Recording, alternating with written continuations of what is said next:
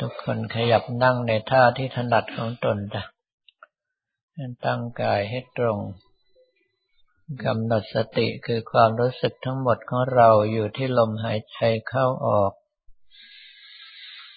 หายใจเข้าให้ความรู้สึกไหลตามลมหายใจเข้าไป หายใจออกให้ความรู้สึกไหลตามลมหายใจออกมา จะใช้คำภาวนาอะไรก็ได้ที่เรามีความถนัด ไม่ว่าจะเป็นพุทโธนามะพัทธะสัมมาอรหัง พองหนอยุบหนอ หรือจะเป็นตัวบทพระคาถาใด ๆ ก็ได้ที่เราเคยภาวนาจนขึ้นใจมาแล้ว การกำหนดลมหายใจจะให้สัมผัสจุดเดียวสามจุดเจ็ดจุด หรือรู้ตลอดกองลมก็ได้ วันนี้เป็นวันอาทิตย์ที่หกมีนาคมพุทธศักราช 2559 เมื่อครู่นี้มีโยมที่ถามว่าเปิดเสียงสวดมนต์ทั้งวัน ซึ่งความจริงสิ่งที่ทำนั้นเป็นสิ่งที่ดี เพราะว่าการปฏิบัติภาวนาของเรานั้นสิ่งที่สำคัญก็คือ ต้องประคับประคองอารมณ์ใจของเราให้อยู่กับความดีให้ได้ทั้งวัน ซึ่งเรื่องทั้งหลายเหล่านี้ เราจะต้องมีเทคนิคและวิธีการ ซึ่งเหมาะเฉพาะตน แต่ละคนก็ไม่เหมือนกัน ว่าจะทำอย่างไรที่ให้เรารักษาอารมณ์ใจเอาไว้ได้ อย่างอาตมาสมัยก่อน ตื่นเช้าขึ้นมาเจริญกรรมฐานตอนตีสาม เมื่อล้างหน้าล้างตาเรียบร้อยแล้ว ก็จะอ่านหนังสือกรรมฐานสี่สิบของหลวงพ่อวัดท่าสุงหนึ่งบท โดยอ่านในลักษณะควบกับลมหายใจเข้าออกไปด้วย ซึ่งต้องบังคับตัวเองอย่างหนัก ว่าต้องอ่านให้จบ ไม่อย่างนั้นทันทีที่นึกถึงลมหายใจเข้าออกสมาธิจะทรงตัวไปเลย ไม่อยากจะอ่านหนังสือ ในระยะแรก ๆก็คืออาศัยคำสอนของพระเดชพระคุณหลวงพ่อวัดท่าสุงเป็นเครื่องโยงใจให้เป็นสมาธิทำให้เข้าถึงสมาธิได้เร็วมาก เมื่ออ่านจบแล้วก็นั่งภาวนาต่อไปนะแล้วหลังจากนั้นเมื่อภาวนาจนเต็มที่แล้ว อารมณ์ใจคลายออกมาในช่วงนั้นยังไม่เข้าใจวิธีพินิจพิจารณาในวิปัสสนาญาณก็จะอาศัยบทพระคาถาต่างๆ ที่พระเดชพระคุณหลวงพ่อท่านเคยให้ไปทำ ซึ่งแต่ละบทท่านบอกว่าต้องภาวนาอย่างน้อยครึ่งชั่วโมง และต้องรักษาศีลให้บริสุทธิ์ ก็ทำมาจนเคยชิน เมื่อมีผลแล้วไปกราบถวายรายงาน ท่านให้คำชมและให้พระคาถาบทใหม่ที่มีผลอย่างอื่นมา ก็นำไปภาวนาต่อทำให้มีตัวบทพระคาถาเป็นจำนวนมาก จึงใช้วิธีกำหนดว่าเราจะภาวนาพระคาถาบทนี้สามสิบนาที บทนี้สามสิบนาทีเป็นต้น แม้ขณะที่ทำหน้าที่การงานไม่ว่าจะเป็นกวาดบ้านถูบ้านหรือว่าทำการทำงานตามอาชีพก็ตาม ก็จะไม่ลืมเรื่องของลมหายใจเข้าออก พร้อมกับภาวนาบทพระคาถาไปด้วยจนกว่าจะครบถ้วน ซึ่งทำให้สามารถรักษาอารมณ์ใจอยู่กับการภาวนาได้ในระยะเวลาที่ยาวนาน จนกระทั่งมีตัวบทพระคาถาหลายสิบบท กินเวลาเป็นวัน การทำอย่างอื่นก็ลำบาก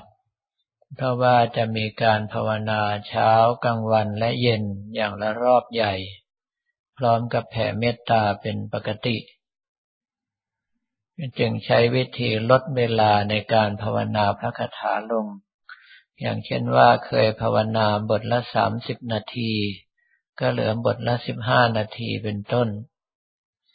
แล้วเมื่อภาวนาไปภาวนาไปเกิดความคล่องตัวขึ้นมา ก็ไม่ต้องอาศัยนาฬิกา เพราะว่าเมื่อครบสิบห้านาทีสมาธิจะคลายตัวออกมาเอง เหลือบดูนาฬิกาเห็นว่าตรงเวลาแล้วก็เปลี่ยนภาวนาคาถาบทใหม่ เมื่อภาวนาสมาธิก็จะกลับทรงตัวลึกกลับไปตามเดิม และจะคลายออกมาเมื่อถึงเวลาเพื่อจะเปลี่ยนบทพระคาถาใหม่อีกดังนี้เป็นต้น แล้วพอมาระยะหลังเมื่อเกิดความเคยชิน สภาพจิตก็เริ่มแสวงหาสิ่งใหม่ ๆ ก็คือดิ้นรนจะไม่ยอมอยู่กับความสงบ ก็ต้องอาศัยเทคนิคในการกำหนดดวงกสินแบบต่างๆ อย่างเช่นว่าสีขาว สีเขียว สีแดง สีเหลือง สลับกันอยู่ตามส่วนต่างๆของร่างกาย จนกระทั่งจิตเคยชินอีกก็เปลี่ยนมากำหนดภาพพระพุทธรูป อย่างเช่นว่าภาพพระวิสุทธิเทพ ภาพพระพุทธชินราช ภาพพระแก้วมรกตเป็นต้น สลับไปสลับมา อย่างเช่นว่าหายใจเข้าให้ภาพพระแก้วมรกตไหลลงไปในท้อง ภาพพระพุทธชินราชอยู่กลางอก ภาพพระวิสุทธิเทพอยู่บนศีรษะสลับกันไปสลับกันมาอย่างนี้เป็นต้น หรือถ้าหากว่าถึงเวลาแล้วสภาพจิต รู้สึกว่าเต็มแล้วไม่สามารถที่จะภาวนาต่อได้ ก็เปลี่ยนมา ใช้วิธีเปิดเสียงสวดมนต์แทนเรื่องเสียงสวดมนต์ที่ชอบใจที่สุดกับเป็นเสียงสวดมนต์แบบทิเบต เปิดแล้วทำให้รู้สึกว่าจิตใจโปร่งเบา สามารถทำงานทำการไปด้วยกำหนดลมให้ใจไปด้วยก็ใช้วิธีดังนี้ ดังนั้นญาติโยมทั้งหลายถ้าหากว่าเห็นว่าวิธีการไหนเหมาะสมแก่ตัวเอง สามารถประคับประคองรักษาอารมณ์ใจของตนเอาไว้ได้ ก็ให้เลือกใช้วิธีการทั้งหลายเหล่านั้น เพราะว่าสิ่งทั้งหลายเหล่านี้เราต้องรู้เองว่าอะไรเหมาะอะไรควรแก่เราเป็นการเฉพาะตัว ไม่ใช่ว่าเหมาะควรแก่เราไปเสียทุกอย่าง และอย่าลืมก็คือเมื่ออารมณ์ใจทรงตัวถ้าหากว่าไม่ยอมภาวนาแล้ว ให้รีบหาวิปัสสนาญาณมาให้คิด ไม่เช่นนั้นแล้วจิตจะเอากำลังสมาธิไปฟุ้งซ่านแล้วเราจะเดือดร้อน เพราะว่าดึงคืนได้ลำบาก เนื่องจากจิตเอากำลังจากสมาธิไปฟุ้งซ่านแทนลำดับต่อไปให้ทุกท่านตั้งใจภาวนาและพิจารณาตามอัธยาศัย จนกว่าได้รับสัญญาณบอกว่าหมดเวลา